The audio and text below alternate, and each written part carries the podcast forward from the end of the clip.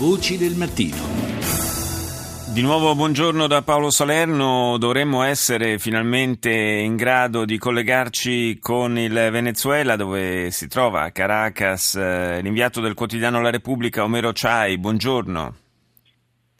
Ciao, buongiorno. Buongiorno, ecco, finalmente. Qui è luna di notte. Veramente. Sì, infatti, infatti. Mi spiace che questi, queste difficoltà di collegamento ti hanno fatto fare ancora più tardi, per la verità. Eh, siamo a commentare un risultato che eh, forse era anche atteso, ma che è piuttosto clamoroso nelle proporzioni. Eh, praticamente l'opposizione ha più che doppiato il risultato del, del partito eh, di Maduro. Del partito del governo governo, sì, sì, sì, sì perché, anche perché devi considerare che mancano ancora 19 seggi da assegnare e eh, appunto il, il, questo, eh, in questo momento 99 sono all'opposizione e 46 sono per il partito di Maduro.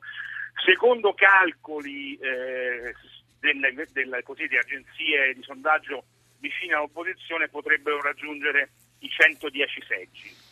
Sì, quindi, significherebbe anche avere una, insomma, una, maggioranza molto qualificata. Molto comoda, molto ampia, infatti. Questo, eh, questo ampia, che, cosa, sì. che, cosa, può produrre in termini pratici per il, i prossimi anni della, della, presidenza Maduro? Ma guarda, è, è, è, è chiaramente un è chiaramente un risultato che è determinato dalle condizioni economiche del Venezuela. Questo è un paese in cui c'è in questo momento un'inflazione al 300%, c'è una grande carestia, mancano prodotti, molti prodotti di base, è chiaro che Maduro sta pagando eh, questa situazione economica.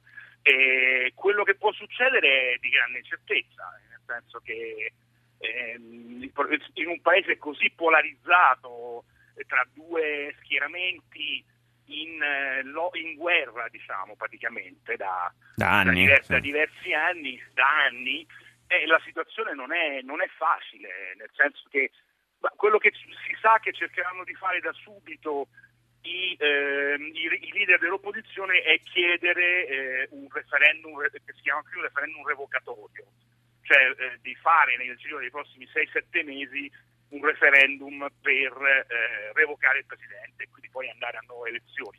Altrimenti Maduro avrebbe ancora due anni e mezzo di, di presidenza, diciamo è difficile che riesca in queste condizioni, è, è, una, è una, vittoria troppo, troppo, grande, si attendeva però si attendeva un risultato un po', un po meno, una, diciamo, una distanza minore tra, tra governo e opposizione. Eh, così è davvero difficile governare nei prossimi anni. Beh, vedremo, vedremo, quali saranno le prossime mosse di entrambi gli schieramenti. Io per il momento ringrazio Omero Chai, inviato della Repubblica a Caracas, per essersi collegato con noi stamani.